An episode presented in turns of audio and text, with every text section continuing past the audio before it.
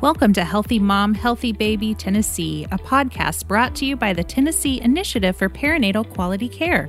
TIPQC exists to improve health outcomes for mothers and infants in Tennessee through our quality collaborative that will identify opportunities to optimize maternal and infant outcomes across our state and is funded under a grant contract with the state of Tennessee. The Healthy Mom, Healthy Baby Tennessee podcast is designed for medical professionals and for patients and families across the state. We will focus on all aspects of the perinatal period with special attention to reducing our maternal mortality rate. This podcast is brought to you through a cooperative agreement with the Alliance for Innovation on Maternal Health. Welcome to the Healthy Mom, Healthy Baby Tennessee podcast, brought to you by the Tennessee Initiative of Perinatal Quality Care. I am Scott Guthrie, a neonatologist and the infant medical director of TIPQC. One of the things I like so much about these podcasts are the interesting people we get to have conversations with about topics that can help improve care for mothers and babies, not only in Tennessee, but anywhere else where this podcast is being listened to. At times, these conversations on our podcast may be more relevant to those of us who work with mothers and babies.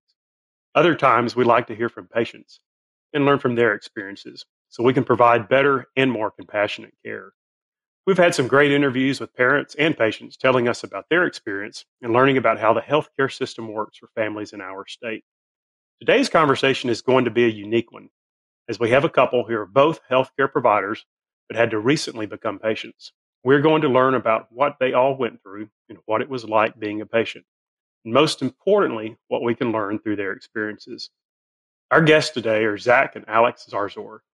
Full disclosure, I was involved in the care of their baby, and because I got to know them well, I wanted you to hear their story. During her pregnancy, Alex had some complications and wound up delivering their daughter Leona early at 27 weeks. This alone would be an interesting discussion, but both of them are also physicians and for the first time got to experience what it was like for both them and their child to be a patient. Thanks for joining us today. Thank you for having us. Pleasure to have the opportunity. Well, as I already mentioned, both of you are in healthcare, both of you are physicians. So before we get into the details of your story, can you share with our audience what both of you do? Yeah, we um, are both third year family medicine residents with UT Jackson, University of Tennessee in Jackson, Tennessee. Tell us about your pregnancy. Uh, I mean, I think that's that's part of this story is is what was going on during this during this this time of your pregnancy, what all you were dealing with, and and what led to you being hospitalized.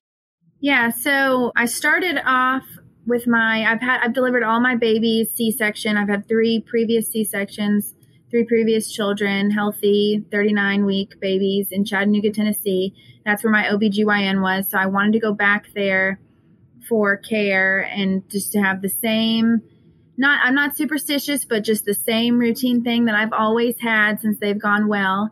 And so I was seeing my doctor there for the first time at 10 weeks. I had our ultrasound and she, you know, we we do ultrasounds in our clinic as residents, but we're not we're not ultrasonographers. So she was doing the ultrasound, and, and I kind of felt like I saw something, a surrounding baby that was a little different. And so she, she was kind of quiet. And so I knew there was something off. I didn't have any bleeding at that point. I had nothing. It was a normal pregnancy for me. I was working out a lot. I was taking care of myself. I, I wasn't worried until I was in that room with her. And then I, I, I pretty much hard pressed her to tell me what she saw. And it was a massive subchorionic hemorrhage. And um, what that is, is just a part of where the placenta implants onto the uterus. There's bleeding, um, and it's bleeding between the sac of where baby is and the uterine wall. And so expect to have a baby at 35 weeks.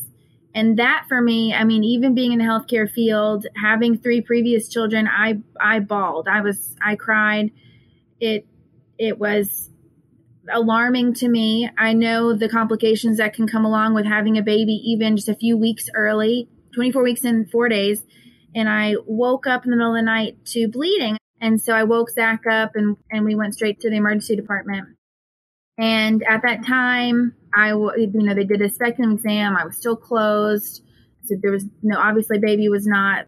I wasn't having a baby wasn't trying to come out at that point. I guess I'll just put it in some layman's terms. And they did an ultrasound, and there was a new massive hemorrhage. And now this time, it wasn't labeled a subchorionic hemorrhage. It was more a chronic abruption, which is where the placenta that's now fully formed that attaches to the uterine wall is starting to separate slowly and you'll and having fresh bleeding and obviously that's the supply of blood for baby so it can be very alarming and but there's no way to know what's going to happen the worst part about bleeding in the uterus is that it's active it makes your uterus contract and you can go into preterm labor i was put on magnesium which hopefully calms down the uterus enough for you to get steroids for baby's lung maturity and then I sat there. I sat there for 48 miserable hours. So when you're on magnesium, you don't eat, you don't do anything, you don't move, you just sit alone in a room, scared and, and sad and worried. I got the steroids and had a lot of different people, different physicians come in and see me, OBGYNs. I prayed nonstop. It was really hard. It was really hard being in there. And uh, I try, I, it, it's an emotion. It was an emotional time. It was, it was the hardest thing I've ever been through so I after that, after I, the magnesium was done and the steroids, you know, had full time to take effect. Obviously, they they needed more time. The any more time that she could stay in there, the better. I was put on bed rest in the hospital and told that if I didn't rupture, I could go home. And so I was, I, you know, another thing for me to cling to. I just clung to that, and I just thought, oh, if I can just, if I can just keep her in there, if I can just not move, if I can, I'll use the bedpan, I'll do whatever I need to do. You know, I won't shower, I won't move. And so I sat there for another week. We did another ultrasound. Obviously, they were doing, you know, they were listening to baby's heart. They were monitoring that, making sure baby wasn't in any distress. I sat there for another week and they did another ultrasound, like I said, and there was no fluid. Baby's AFI or the fluid index around baby had gone down. I, they started antibiotics at that time to prevent infection. For you know, I got that course, and then it was kind of like every day was just sitting, praying, waiting to hopefully not contract. And in that three weeks time, I contracted. I, I tried to go into labor three different times, mm-hmm. three additional different times, um, in which the OBGYNs every time suggested that I have the section that day. And I, you know, I'm sitting there and it's like, it's like I have no medical training. I'm just completely having this out of body experience. I'm, I'm I have n- I'm I can't respond to these physicians coming in here and that are offering me advice, medical advice, and telling me what to do. I, I don't even know how to respond to them at this point. And so I was at that point, I was really thankful to have Zach by my side because he's the most level headed person in my life always, but even more so at this time. We were able to keep her in there another three weeks. And so, and I, any day, every day, every hour matters to a fetus. So that was wonderful. But then, but then at 27 and four, it was a Sunday night. I was, you know, I, I just felt like very nervous that something was coming on. You know, you have this premonition feeling. And I was laying there and I started to have these cramps and the cramps got worse and then and, you know and they continued to get worse and then they became extremely painful nine out of you know ten pain and the bleeding was heavier than it had been. And so we made the call then. Yeah, I went and found the OB hospitalist and uh, told him, you know, I think it's I think it's time now. We finally come to this decision. By the time, obviously, you know, because of the situation and all of the bleeding, I mean, I was in the OR being cut within 15 minutes. By the, I remember him telling us when he was when he had finally gotten into the uterus, he said it looked like placenta soup it was wow, just yeah. it was just full of blood. Fifty percent of the placenta or less was still attached. The rest was just kind of floating around her. And then she was she looked pretty good. She was she was bigger than we expected, but she was also very swollen because she didn't have fluid in there for the last mm-hmm. two and a half weeks of me of her being in there. And so and she was head down, which again has never happened. I've never had a baby head down. She was she she was swollen and that I don't know if that kind of helped her in the beginning, you know, her her weight, her she was probably the biggest 27 weeker that the NICU has seen in a while. And so uh, she had a full head of hair and she was beautiful and I could hear her cry. Let's talk about that three weeks real quick. I, I do want to talk like what you remember actually when she was born here in just a second. But what was it like for both of you that three weeks of just sitting in a hospital bed for you, Alex, and Zach, you having to go to work and drop by and see your wife and take care of the kids and everything else. That that's that's got to be hard. Yeah, I mean, it was the hardest thing I've ever done. I mean, I would, if I could, I'd go back and I'd do all of medical school, all boards, everything again before I would do this again. So I, it was, wow.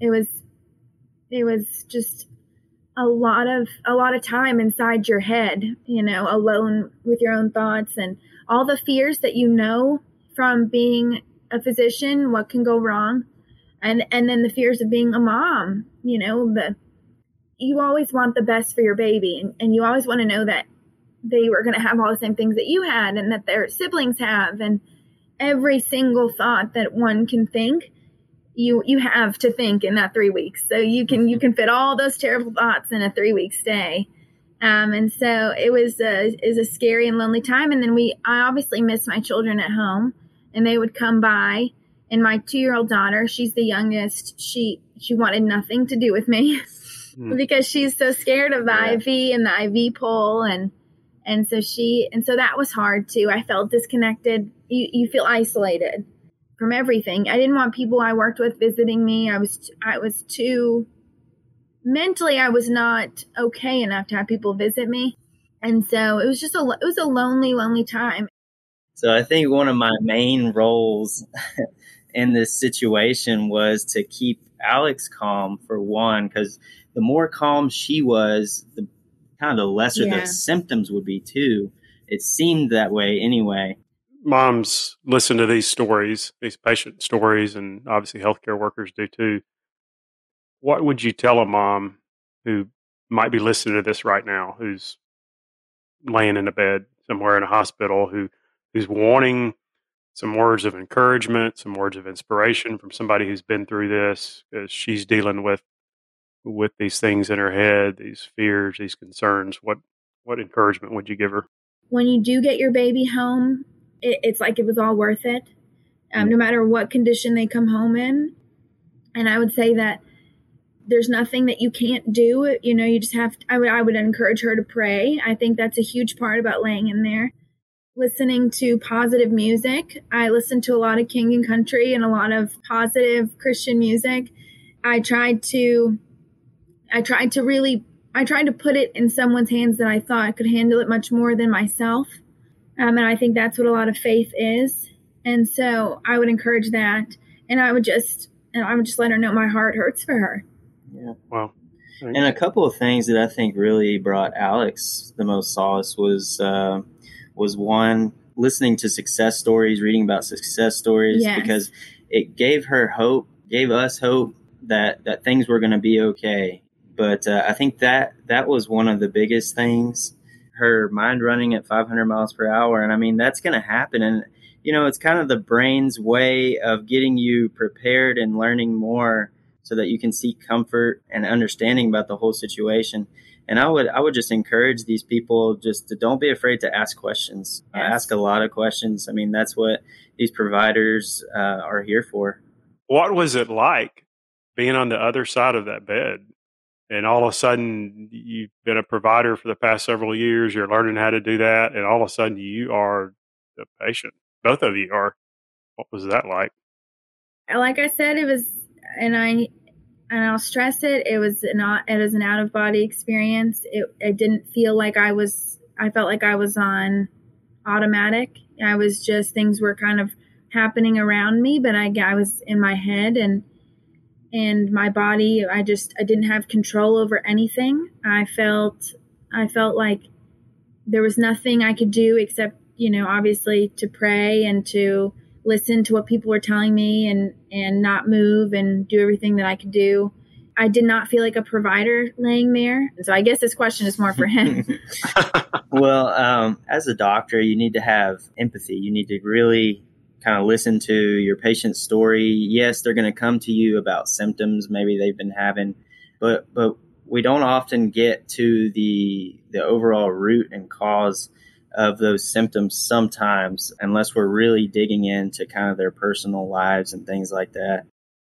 Having empathy, it kind of took that to a whole new level for us because we were in the situation and it kind of showed me that I don't, and all my patients, I don't know the full story, yeah. and and I need to to take that into consideration more. And that time. And the visit. I mean, uh, when they would come in, you know, I didn't want visits from anyone except for my children, for Zach, from Zach, none of the fellow residents, which I'm very close with. I didn't want them visiting. But when the physician would come in, that was my opportunity. You know, we don't realize maybe our, maybe our visit is one of their most special visits in the day mm-hmm. in their hospital room, and and it's their opportunity to get any sense of what's to come, what peace we can bring, anything we can answer, anything we can do. Say, you know, would it be okay if I had a you know, sip of Sprite and it, it's probably totally, you know, anything like that. And that may be the, the best part of their day. And you'd, and until I was a patient laying there, I didn't realize, I thought, you know, they want me to, they want me to not turn the lights on. They want me to not pull down their sheets. They want me to bug them the least amount as possible. And they want me to get out. Yeah, that's a good point. Well, hey, let's, uh, you brought us up in your story right to the point Leona was born. So let's discuss that real quickly. What was it like to meet your daughter finally after so many weeks of worry and fear? What do you remember from when she was born? What do you remember that was going on? What do you remember when you first set foot in the NICU, not as a resident, but now as a patient, as a as a father and mother of a of a little one? Uh, so for me, it was an emotional roller coaster. Alex likes to think of me as this level headed guy. I think on the exterior, I try to maintain that, but on the inside, that's not always what's uh, what's happening. But yeah, it was emotional roller coaster. You know, we had some great days in between of virtually no bleeding contractions. Uh, that's what made some of this confusing for us because we're like, well, maybe it'll just go away again. You know, it came back, maybe it'll just go away again. That sort of thing and then it would happen again and then then the anxiety and stress and things like that would ramp back up but yeah, anyway we never knew when we were truly going to be in the or every yeah. i mean we felt like it was away 15 minutes away for three weeks you know is any time, and any minute it was 15 minutes away and so that's how mm-hmm. so we when we finally got there mm-hmm. it all it just it it all happened so fast yeah so when you first saw her, what did you what did you see? Well, I mean, you mentioned in the last time we were talking about your story, you mentioned you heard her crying, and then what? What do you remember? I mean, she came out, and like Alex said, she was pretty big for her, her size. So I was pretty impressed by that. So, and from my perspective, she looked good. Mm-hmm. She wasn't crying immediately, which kind of uh, made me feel a little uneasy. But uh, the uh, the NICU team obviously they were already in the in the uh, OR. Grabbed her, took her over to the incubator, and and started working on her and stuff. And she started crying pretty hard actually, which was uh, a, a, relief. Yeah, it was mm, a good. It was a big reassurance from us. But uh, but yeah. yeah, and then just you know the the NICU team was they were quickly working on her, but so calmly as well, and and and providing reassurance to me, and and uh, I felt really good about it. Obviously, it was a rush, a lot of adrenaline going on, and uh, just had to remain calm because Alex was still over there with her abdomen cut open, being more size, and she could see me. So, and um, and they wheeled her by me in the incubator, so I could just take a quick peek at her before she went back, and it, that was really hard because every baby I've had, even in the OR, they've they've I've gotten to do skin to skin because I'm I'm big on that and breastfeeding and and um and she was she was I couldn't even touch her. I mean, she was so far away, and, and, and we were, it's like she was in a different room being in this incubator. And then I had to stay in there, and she was gone, and, and Zach went with her. I, I insisted that he go, and, and he wanted to, and, and just to make sure she, you know, follow after her, look at her, and see what all was going to happen. Obviously, she was going to require procedures and intubation. Um, and so, um, and then I was in there in the OR all alone, and then I had to go to this waiting room for two hours, obviously, before I could go and they would let me see her. And it was just, it was absolutely the longest time ever. And I, I never wanted to be put asleep for a C section. But in that moment, I, hmm. I, I considered it and I was like, is it too late to put me out of this? It was a traumatic experience that, that went as well as it possibly could have. Thank you so much for sharing your birth experience. This has been such a terrific look into what our patients experience. Let's pick up for a second podcast on your daughter's NICU experience. Thanks, everyone, for joining in on today's podcast Healthy Moms, Healthy Babies. Thank you for listening to this episode of Healthy Mom, Healthy Baby Tennessee, presented by TIPQC. TIPQC is funded under a grant contract with the state of Tennessee. Healthy Mom, Healthy Baby Tennessee is brought to you through a cooperative agreement with the Alliance for Innovation on Maternal Health. Do you have ideas for a future guest or topic, or even have a question you would like answered on upcoming episodes? Visit www.tipqc.org, that's T I P Q C.org, and click on podcast to submit suggestions and questions to our podcast team. Make sure to subscribe to our podcast to be the first to know when new episodes are available and find us on Facebook, Instagram, Twitter, and YouTube to stay in the loop with our active projects and other relevant news relating to perinatal health in Tennessee.